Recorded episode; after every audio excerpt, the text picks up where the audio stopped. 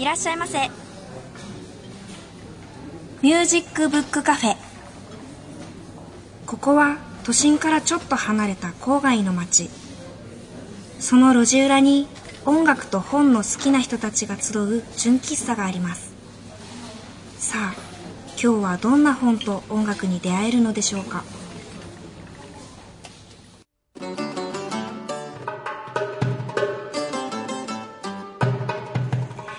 皆さんこんにちは。ミュージックブックカフェのほのかです。皆さん辛い食べ物って好きですか？蒙古タンメン食べたことありますか？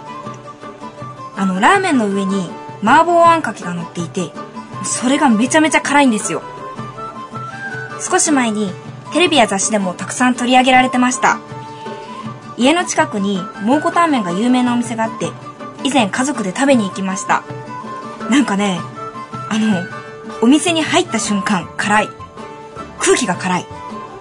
友達と話した時にそんなことないよって言われたのでもしかしたら空気まで辛い店は特例だったのかもしれないんですけど私が行ったお店は空気まで辛かったです。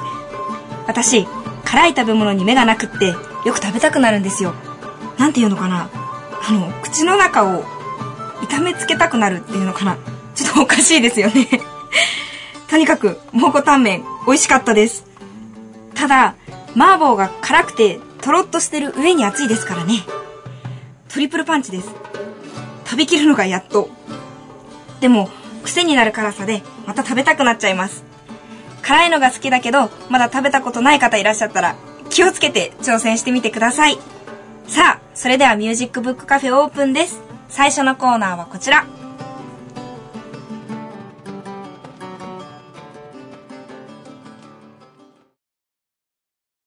ックでトーク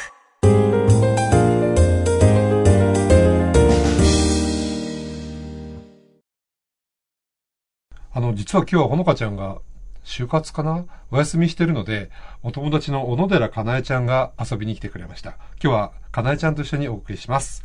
よろしくお願いします。よろしくお願いします。はい。では、えっ、と、今日のゲストをご紹介ください。はい。本日のゲストは、音の教室、カリオンを主催されている、平松あずささんです。平松あずささんは、幼少期より、日本の名門児童合唱団、杉並児童合唱団に所属。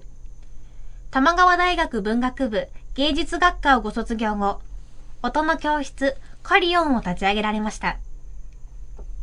現在は、教室の運営のほか、多彩なコンサート活動と同時に、カリオンの講師の養成、また、保育士の研修など、ご活躍をされています。本日は、今年3月にユニバーサルミュージック合同会社と共同で出版された、音楽絵本、まこちゃんのドロップスについて、ゆうじさんと一緒にお話を伺ってまいります。平松さん、どうぞよろしくお願いします。お願いします。よろしくお願いいたします。お願いします。え今日はね、まこちゃんのドロップスという本当に可愛らしい絵本をちょっと紹介するんですけど、かなえちゃんは絵本とか好き？小さい頃は結構読んでたり読んでもらってたりとかしてたんですけど年を重ねるごとにあんまり読まなくなってきたかなっていう感じですかね。で、今回はこの音楽絵本っていうちょっと面白い形でしょ？はい、うん、で、平松さん、これあの、出版しようっていうか、そのきっかけをね、ちょっとまずお話ししていただけますか？はい、えー、音楽絵本っていうと、あの、本当に、かなえさんも、それはどんなもんなんだろうって思ったってことでしたけれども、絵本に音楽をつけたものなんですが、今に始まったわけじゃなくて、うんそうねもう、うんあの、私、お教室を始めて18年目になるんですけあそんなになるんですか？れども、長いですね。そうなんです。なんですけど、その18年前に普通にこう読み聞かせをするのではなくて、うんそこに音楽をつけたらどうだろうっていうことをあの考えて、うん。えっ、と、その時に、あの、は初めて本に音楽をつけてやってみたっていうのが発端で、ほうほうほうそこから、えっ、と、1ヶ月に1冊のペースでずっと作っていて、うん。でも今は30何冊絵本がある。そういうあ絵本があって、ええ。それに音楽がついてるっていう。そうですね。というあの絵本はもうもともとあるものにあ出版されてるものに音楽をつけて。出版されてるものにつけさせていただいたっていう形ですけれども。それが30何冊今ありまして、はい。なので今回の,、ま、あのまこちゃんのドロップスは初めて自分で作った本なんですけれども。あ、なるほどね。はい。じゃあ今までずっとその既存のあの絵本に対して曲をつける。まあこれはよく今までもね、はい。皆さんやってた形ですよね。そうはい。でそれを今度初めて絵本もオリジナル、そうです。音楽もオリジナルというか、はい。それはなかなか面白いな。うーん。あの、ごめんなさい。このカリオンっていうのが、はい。その、えっと、活動の場なんですね。そうですね、うんうん。はい。それは、まあ、あの、えっと、イメージとしては音楽教室みたいな感じでいいんですか？音楽教室ですね。あうん。はい。あの0歳からあ、います。はい。0歳？0歳から小学校6年生。うんそうですね、えー。赤ちゃんとお母さんと一緒に来るっていう教室なんですけれどもあ、そうなんだ。はい、一番上は小学校6年生までうんうん。います、なるほど。はい。で、しかも面白いのが、まあ、あの、後でまたゲストの方もいらっしゃるんですけど、はい。レコード会社からそうなんですね。今回はあのユニバーサルミュージックさんっていう、あの本当に有名なうん。会社ですけれども、すごくごごご縁がありまして、えであのずっと前からこうお付き合いはあったんですけれどもね。うん。あのすごくこう私たちの活動をあのいいいねって言ってくださっていて、うん。で今回やってみようっていう時に、あの意気投合じゃないですけれどもじゃあうん一緒にやってみようよっていうことで、話が進んでいて。あ、なるほどね。はい。うん。これ今先ほどおっしゃった、まあ、既存の作品に音楽をつけるのと、まあ、今回新しく作られた、これ、どの辺がこう違うというか特徴というか、あの、まこちゃんのドロップスはあるんですか？やっぱりこう18年間こうずっとやってきたんですけれども子供がどういう反応をするかっていうのを本本当にこう小さあのずっと積み重ねていってであの私たちのレッスンってこう一方的に私たちが言って教え込むというレッスンではなくって、お互いに子供から発したことをじゃあもっとこうやってみようかとかやってみようかっていうふうにこうあのそ即興でいろいろ変わっていくような、あのレッスンもしてるんですけれども、うんうん。であのそんな中でままこちゃんのドロップスは子供たちから変身する話なんですけど、あはいはいはい。あのドロップスを舐めるといろんなものに変身してこ問題をはいはいはい。解解決していくっていう。あ問題解決してそうなんですね、うん。うんという内容なんですけれども、やっぱりその子供がどういう時にどういう反応するかっていうのがやっぱりこのやっていくうちにすごく分かってきた部分がたくさんあるので、その子供がいかにこの本を読んでワワクワクするとか、うん。あのもっともっとやってみたいなっていう気持ちを、うん。あの出してくるかなっていうので私がこう考えてうんやっていて、お音楽もなんでこうた単にバックミュージックだったり単に効果音っていうものではなくて、子供がそれを聞いてちゃんとこう子供の気持ちによ寄り添って曲を作ってくれるようにそれはうちのピピアノの先生が作ったんですけれども、あの子供がもっともっとワクワクする気持ちが膨らむように、あの作曲をしてもらいました。。かなえちゃんどうですか？昔、その読んでもらった頃なんか思い出す？あなんうん思い出しますね。今のちっちゃい子たちがすごい羨ましいなっていうのが今、第一の感想ですかね。だってまだ若いのにね。ですね。うんほんもう私も本当に18年なので、一番下の子が、こう、ほ保育園とか幼稚園の年少だった子たちが、今、かなえちゃんぐらいとか、もうちょっと大きい。大人になってる子もたくさんいて、うん。やっぱりそういう子たちが、こう、そういうのをずっと積み重ねて聞いてきて、まあ一応6年生で終わりなんですけど、そこからもやっぱりずっとカリオンで、あの、勉強してきたとか、カリオンで体験してきたものがずっと自分のベースにあって、うん。その、もう大人になってから、うん。自分がどういうことしていきたいかなっていう時に原原点がカリオンだったっていうのがすごく多くってあーなるほどね。でやっぱりこうねやってきて積み重ねていった結果その、うんこういう形でやってきたのってすごく大きかったなっていうふうに。あの、今、音楽がつくと、なんか、あの、集中力みたいなものって、なんかおっしゃったんですけど、やっぱり全然違うんですか、全然違いますね。あ、のーやっぱりこう私が読み聞かせしてる時も自分もそうなんですけど音楽が何もない状態で読むのと音楽がついて読むのと、うん。心が動くというかドラマチックなあのこうドラマに自分が例えば主主人公になっているような感じ、うん。それは多分聞いている方も、うん。その絵本の中に入り込むとか、うん。その世界に自分が入っちゃうっていう感じになるのかなと思うんですけれども。それは本当子供だけじゃなくて、さっきもかなえちゃんはしばらくそこからもう絵絵本から遠ざかってましたって言ってましたけど、うん。もう大人になってもやっぱり聞聞くとスーッとその世界に入ってそう、絵本のファンの人多いんですよね。うん。うん。大人になってもやっぱりすごく多いですね。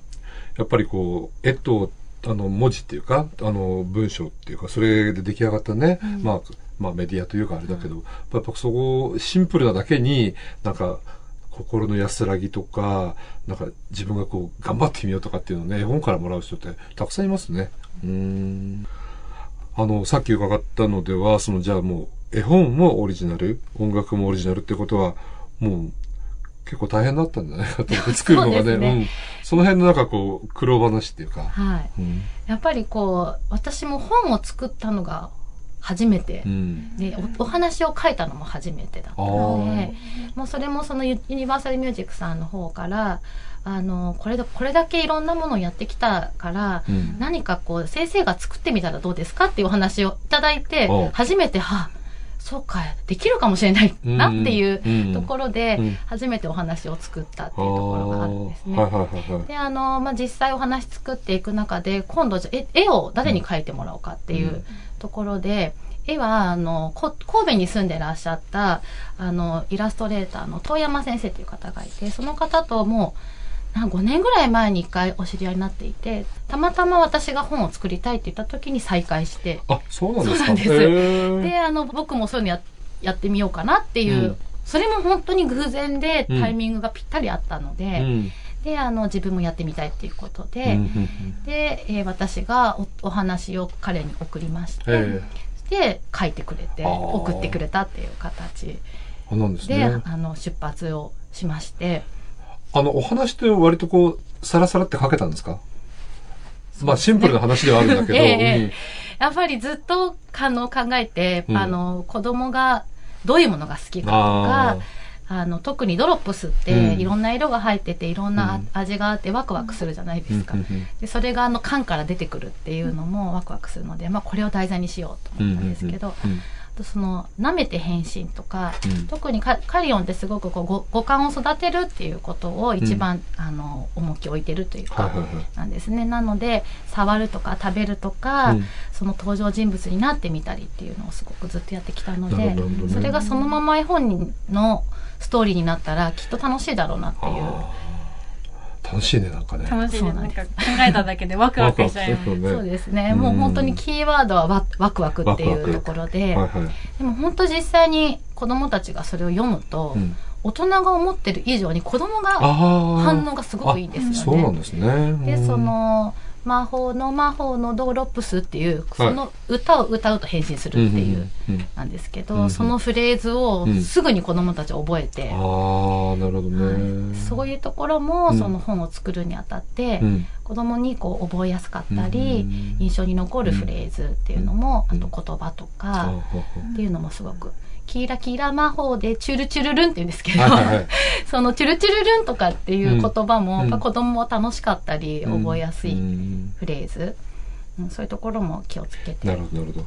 音楽の方どどうやって作ったんですか？音楽はうちのピアニストが、はいあの毎回作ってるんですけれどもあのその気持ちがやっぱりすごく分かっているのでこんな感じでやってみてっていうとみんな作ってくれるんですよねなるほ。ど。じゃあもう気持ちが通じてるっていそうですね、うん。通過っていう感じで、ね。あのふ普段のレッスンも本当に即興でみんなこう入ってきて子供の反応を見ながら、うんさーってこうピアノ入れてくれるので本当それの延長で作ってくれたんですけれども。うんただ今回一番難しかったのは、ええ。こう期限が決まっていついつに出しますとかいついつにレコーディングしますっていうのがあったので本当に本格的なスタジオでやらせていただいてほうなのでせっかく撮るんだったらピアノと歌だけじゃなくってもっといろんなフルートだったり打楽器だったりあの弦もじゃあやってみようっていう感じでもうそれも全部な生音でせっかくなら録音しようっていうことで、それをこう、ね。そうなんです、ね。なんて贅沢なうん。レコーディングっていう、うん。であとこ子供もじゃあ歌ってみたいっていうんでうちのお教室の子供たちも声で参加したりっていう。なるほどね。あの、ちょっと戻りますが、はい。カリオンっていうのはどういうことをやってる、そうですね。あの、お教室なんでしょうか？はい、もうままずそこからえ。ですけれども、うちはあのうん。音楽教室なんですけど、ちょっと変わっていて、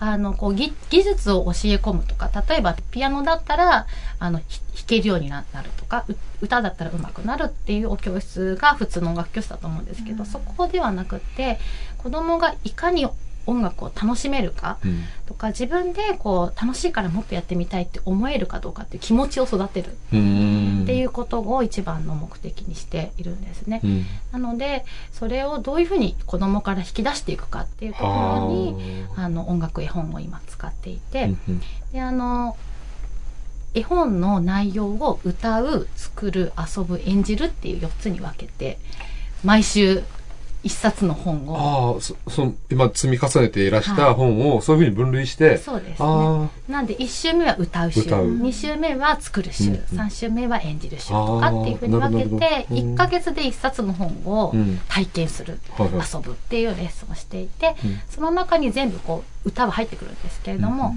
なんで子供たちがこう絵本を開くともう音楽が聞こえてくるっていうようなうん内容に、ああ。楽しそうですね、うんすごい。ねねそれをこう幼少期に積み重ねていって小学生になったらもっとやりたいもっと上手になりたいっていう気持ちが生まれるので、そこで初めてミュージカルを今やってまあす。、ミュージカル。そうなんです。それもオリジナルでお話を作って、曲もオリジナルものも入れたり。ミュージカルはほか今までも作られたんですか？これも初めて。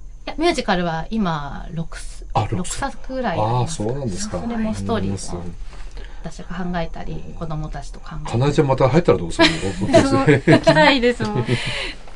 小さい頃に通いたかったなって。で みんなそうとおっしゃってくれるんですけれどもやっぱりそこがこう他の教室ではないうん。魅力だったり、はいあの、今までにこの、えっ、と、この絵本を使った講習会とかもなさったって伺ったんですけど、はい。反応っていうか感触どうですか？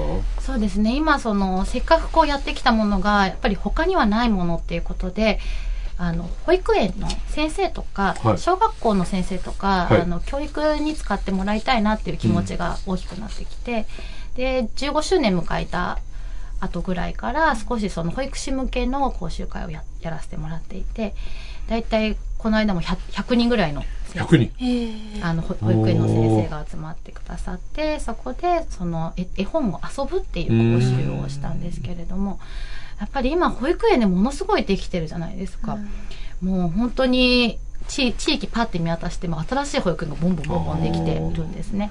でもやっぱりその急いで作らなきゃっていう方ばっかりで実際の中身が本当に追いついてないっていう現状がああ、保育園今はね、今社会的なね、いろいろな問題もあるから。そうですね、の少少子化でもう本当にあのお母さんたちも共働きでなかなか保育園に入れないっていうことでうん。作るのはすごく作ってもうんやっぱり本当に中身でちゃんとやってるのかっていうのがすごく問題に今なっていてで結局先生たちが忙しすぎてひ日々のに追われてちゃんとした活動ができないっていうのにすごく悩んでらっしゃるんですね。ね。特に発表会どうしようとか。うん行事がものすごく多くて。あでそういう中でこの音楽絵本を使ってもらうと例えば今月の絵本はこれです。今月の絵本ですでもこう決めて。でその1ヶ月はこれでやりますよっていう活動をしていくとさ作品もその中で当然作っていったり、はいはい。そね。うん。そのまま発表会にもつなげられたりってするので、先生たちの負担もすごく軽くなるんじゃないかっていうので、ピアノが弾けない先生とかもすごく多くって、でそういう方にそのこれを、C、CD についたものがあるから、うん。もうこれであの使えますよっていう感じで渡したりとか、あの活動やってもらったりとか。なるほど。はい。じゃあ、前半の最後に一曲、このえー絵本の中からはい聴いていただこうと思うんですけど、はい曲名をご紹介ください。はい、えーそれでは絵本には入る前にちょっとな長めのイントロダクションがあるんですが、えっ、とこちらを聞いていただいてから絵本の冒頭部分をき聞いてもらいたいと思います。アルテスインフォクリップ。今日はハッチさんからです。はい、今日はですね、アルテスから、えー10月に発売する新刊をご紹介させてください。はい、お願いします。タイトルが新神楽と出会う本。はい。神楽って多分あんまり馴染みないと思うんですけど、そうですね、そういうものがあるっていうのは知ってるんですけど。名前は知ってても多分東京だとあんまり体験できないし、まあお祭りだよね。はい一種の。で、神様をお迎えして、えーちゃんとおもてなしをして、で、ちゃんと楽しんでいただいてお返しするっていうことで、はい。その年の豊作とか、えーまあ健康とか安全とか、いろいろこう願うっていう、趣旨なんだけど、はい。著者が三上俊美さんといってミュージシャンの人なんですよ。で、あの、細野晴臣さんと一緒にちょっとそのプロジェクトを組んだりもしてたりして、で、その、まあ、三上さんは神楽の音楽面にすごい関心を持っていてね。で、えー8年前に神楽と出会う本というのを出しまして。はい。で、実はまあ、同じような本一切なくて、神楽のガイドブックなんて多分本当に本邦初だったんですけど、はい。えーこれがあの本当に多くの読者を得ることができてですね。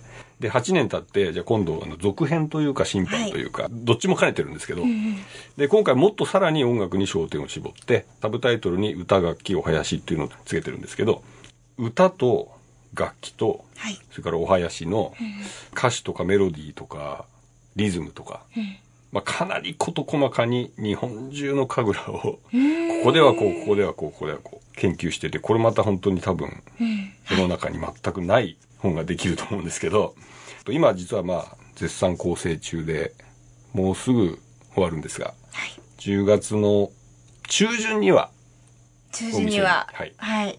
並ぶと思います。なんていうのほら、祭り囃子とかさ、どん、はいどんピーヒャララみたいな。それで、あの、お面つけて踊ったりとか、はい。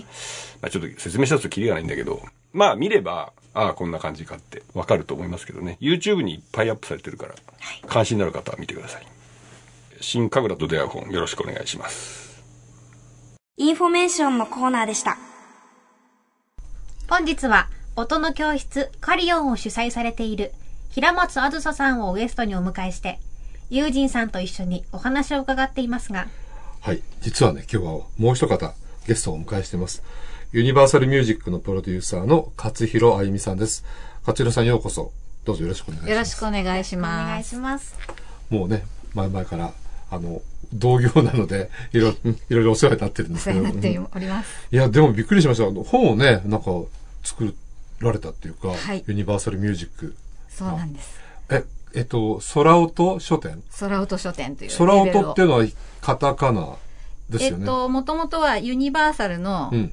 宇宙の宙、おあの中。わかりにくいかもしれないんですけど、うんそこに音楽の音をつけて、空音って読むようになるほど。しましかしまあ、どうしてまたレコード会社が本を作り始めたかっていう、その辺はええ。ちょっと教えていただけますか、私はレコード会社でも、うん。あの CD 店舗でないところを対象に販路開拓とか商品供給をうん。行う特販事業部っていうところに所属しているんですけども、最近もう皆さんもねご承知のようにインターネットとか YouTube の影響でパッケージ事業が厳しくなってきましたよね。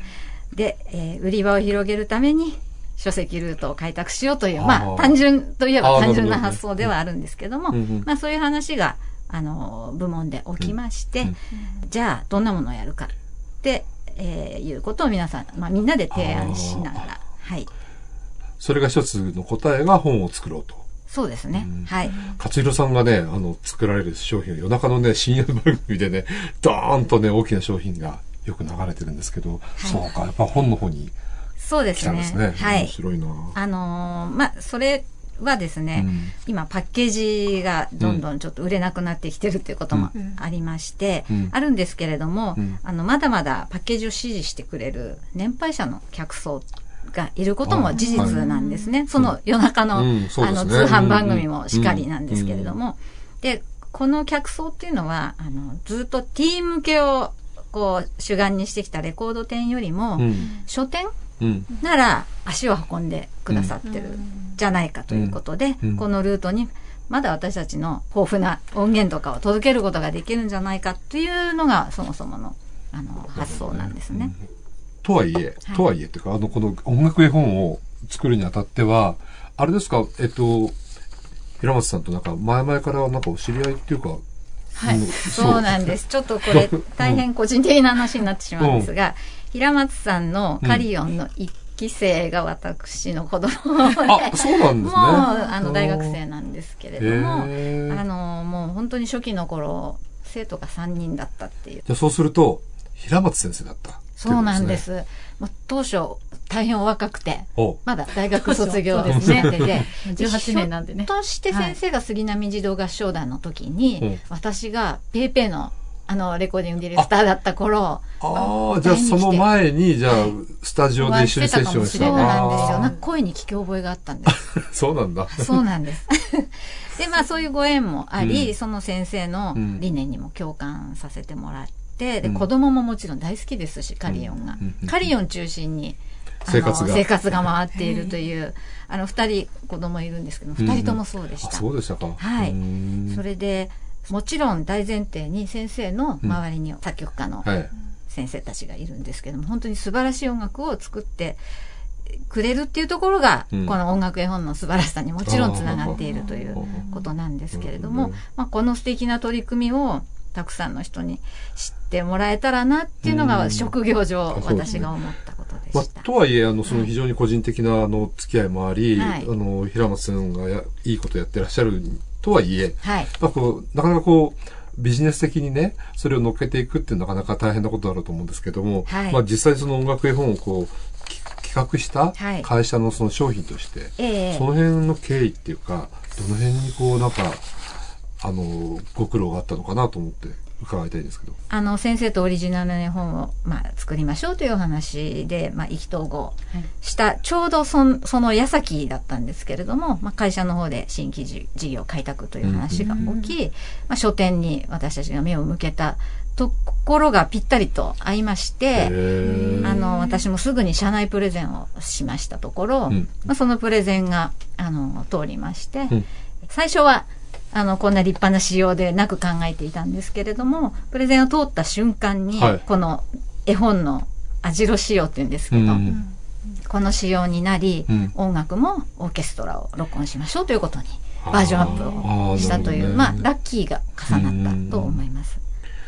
あの、まあ、レコード会社と本を作るって多分ね、まあ、あまり多くの人は経験してないと思うんですけども、なんかちょっとその体験っていうのはどんな感じだったですか？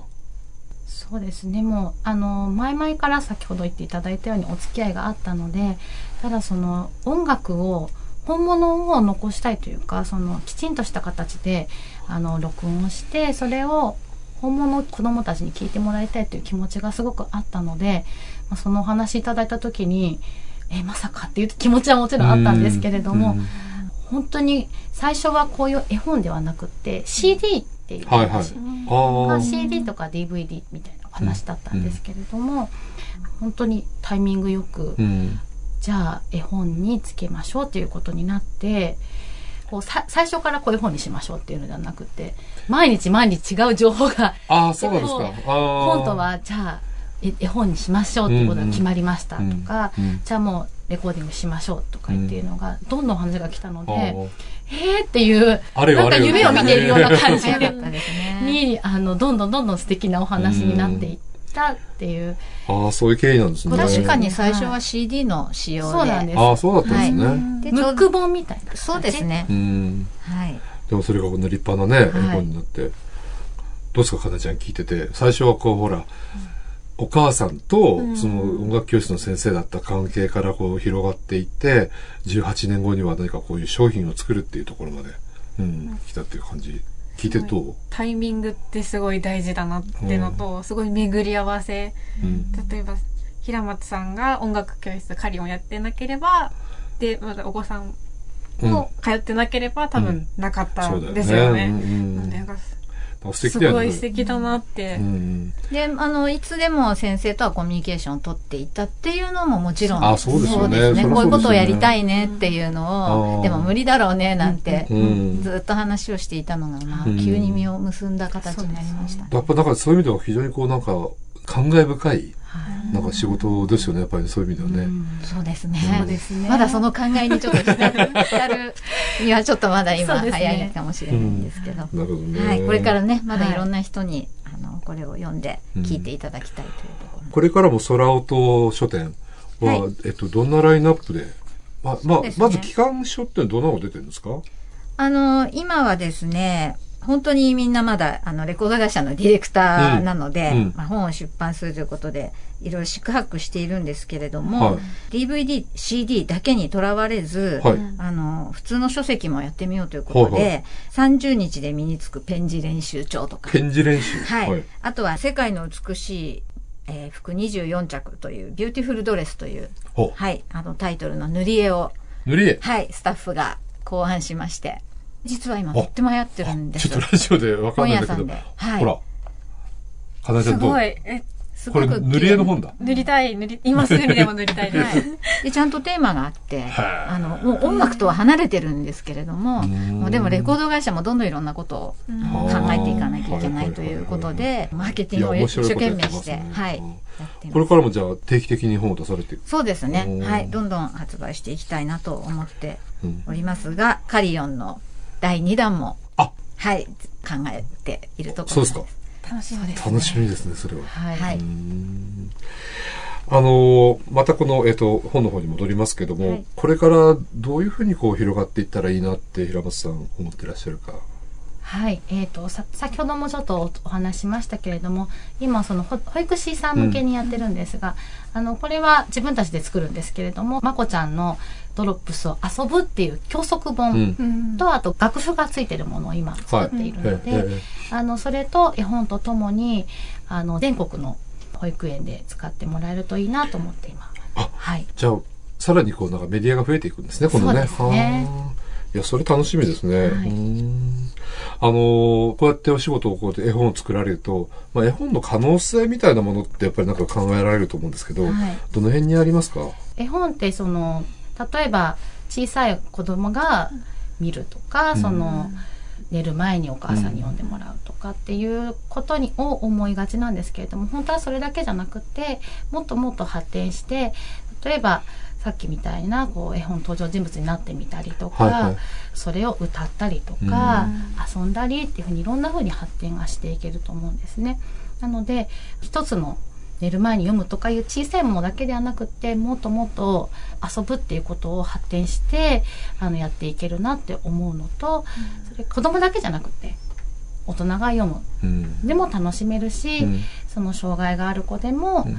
特にコンサートなんかやってもすごく障害がある子が音楽がそれにつくとあすごくこうい今まで全然見なかったような子もうん。ものすごく集中してみたりすることもあったり、あとこの間が外国の方と一緒に実はこれをコラボでやったりしたこともあってであの向こうの例えばドロップスではなくって、うん。ジェリービーンズでうん。やったりとかっていう風に。なんであの本当に音楽がつくとももちろん言葉が違うのでそれはまた言葉を変えなきゃいけないと思うんですけれども音楽がつくことによっての可能性ああ、そうですごくそうですね。広がるそれはそうですね。うん。じゃないかなってああ、いう面白いですね。かなちゃんもどうあの、お家にある絵本をちょっともう一回引っ張り出して。そうですね。うん見たいなってう。ん。で、またそれに音楽をつけてみるとか、ね、そういうのをやってみると。楽しそうですよね。うん。これは大人でも多分ね、はい楽しめると思うんで。うん。いや、勝弘さんなんか面白いこと始めましたね。はい。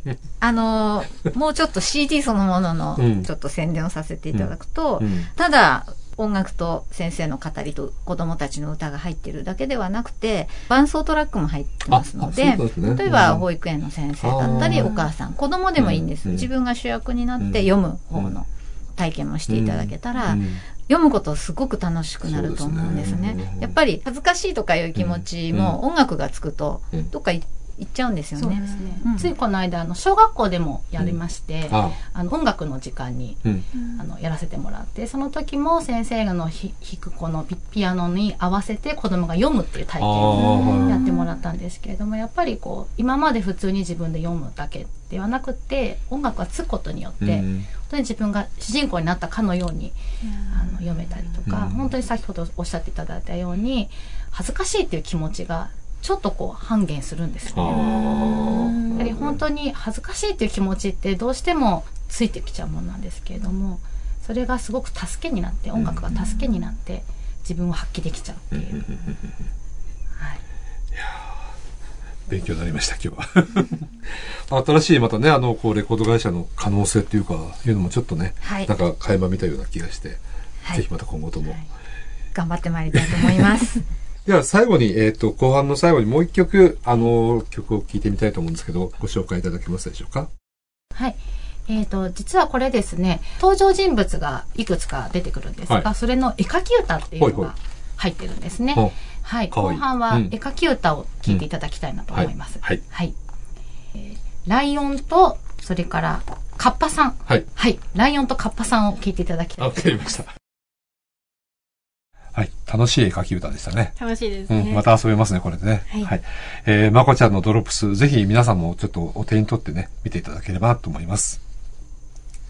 本日のゲストは、音の教室カリオンを主催されている平松あずささんと、ユニバーサルミュージックのプロデューサー、勝弘あゆみさんにお話を伺いました。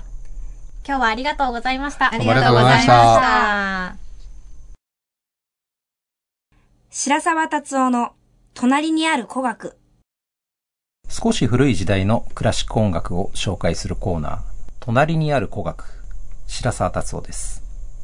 ヨーロッパのクラシックシーンの最前線から素敵なアルバムをたくさん輸入している株式会社マーキュリーの取り扱う CD から音楽を選んでいきます。かかった音楽が気になったら番組のウェブサイトでチェックしてみてください。古いという字に音楽の楽、古楽というのは今から何百年か前のヨーロッパの音楽のことを大まかに指す言葉。そんな大昔まで遡って当時のモデルを復元した古楽器を使いながら何百年も前の人々が聞いた音を探り当てよう。その響きに自分の心を沿わせてみよう。と試みてきた演奏家たちが今ではヨーロッパにも日本にもたくさんいます。この番組のテーマ曲を演奏しているタブラトゥーラもそういう古い時代の楽器が得意なグループの一つですよね。そんな古い楽器がいくつも音を重ねていくと時々思いもかけない響きが出来上がる。そういうところも古楽と呼ばれる音楽の面白いところです。例えば、バージナルという古い鍵盤楽器。これはフェルメールやテレボルフなどオランダの古い画家の絵によく描かれている楽器なんですが、これは弦を弾いて音を出す仕組みになっています。そこへ、やはりギターのように弦を弾いて音を出すリュートやテオルボといった弦楽器をいくつもいくつも合わせてみる。シェイクスピアの頃のイギリスには、そんな不思議な楽器の組み合わせで音楽を楽しんでいた紳士たちがたくさんいたそうです。ちょっと実際に聞いてみましょうか。2曲続けて聴いていただきました。バージナルの独奏で始まった最初の曲は、セレンジャーのロンド。続けて、今よく知られているのとはちょっと形の違う16世紀の楽譜に基づくグリーンスリーブズ。アルファというレーベルから出ているフランスの古楽グループ、ル・ポエム・アルモニークの愛は妙なりというアルバムからお届けしました。さて、次回はどんな古い音楽とお引き合わせしましょうか。隣にある古楽、白沢達夫がお送りしました。ミュージックブックカフェ伝言版。今日はユージンさんからです。あのー人生っていうか、まあ、僕もまだ50代の真ん中なんだけど、この、いろいろこう影響を受ける人っているでしょ？はい。うん。で、まあもちろん音楽の世界の仲間の人たちにも影響を受けて生きてるんですけど、このね、今日ご紹介するはいスペイン歌曲のスペシャリストの谷めぐみさんっていう方は、もう僕20代の頃に最初に、まあ、なえっと、知り合いのね、ピアニストがこの谷さんのピアノを弾いていて、はい。聞いたんですけど、本当にね、びっくりした人なんですね。スペイン歌曲っていうものを僕全然知らなくて、でも一度こう生で聞いた時の衝撃っていうのがね、うんんいうのがものすごく印象深い歌手の方なんです。はいで、あの、ほのかちゃんもいろんな国の歌聞くとも、スペインのものってあまりそうですね。うん。でもフラメンコとか、うんああいうものってやっぱり通して、いスペインの情熱みたいのを聞くと思うんですけど、歌曲にはまた独特の世界があって、もうこの谷さんが歌うスペインの歌っていうのはものすごく、なんていうのかな、こう、心に刺さるみたいな。もちろんスペイン語僕わかんないけれども、やっぱり歌っているその思いみたいなどんどん伝わってくる。うんですね。で、この谷さんがもうずーっと歌曲のリサイタルをもう続けていて、今年第26回、スペインローマン3っていう、で、えーグラナドス生誕150年、門法没後30年に捧ぐということで、まあ、グラナドスという作曲家と、門法という人をフューチャーしてコンサートを開きます。もうこれは、やっぱ聞いてみないとわからないんですけど、まあ今、う後ろに流れている鳥の歌、もうこの代表的な作品もそうだけども、何十回聞いてももう、毎回毎回新鮮な感じがします。ぜひね、あの、スペインにか関心を持っている方もいや、スペインが初めてだっていう人も聞いてもらいたいコンサートなのでご案内しました。第26回谷めぐみスペイン歌曲リサイタルスペインロマン3グラナドス生誕150年モンポウ没後30年に捧ぐは2017年11月19日日曜日白寿ホールにて14時開演です。チケットはチケットピアで好評発売中です。インフォメーションのコーナーでした。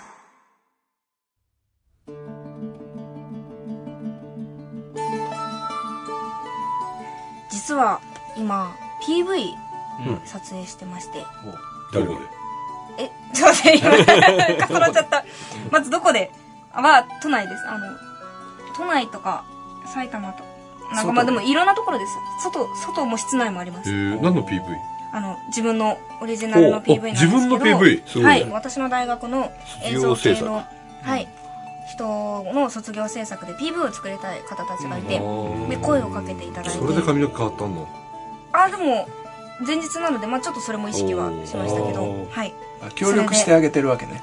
協力、まあ協力してあげてる私もなんかまあ、無料で作っていただいてるので、あげてるっていうのもおかしいんですけギブどアンドテイク。はいやっているので冬頃にねああ。見れる？できるそうです。僕らも見れるの？え見れます。フェイスブックでも出そうかなと思ってるんですけどまあ、うん。ちょっとこの、このミュージックブックカフェので紹介されてる音楽とはもうなんか正反対な、なんか5曲ちょっと候補曲を作って渡したら一番暗い曲が選ばれて、なんかその子のが言うにはなんかその時ちょっと就活で結構厳しくて、うん。暗い気持ちになってたのとリンクしたのでこの曲にしました。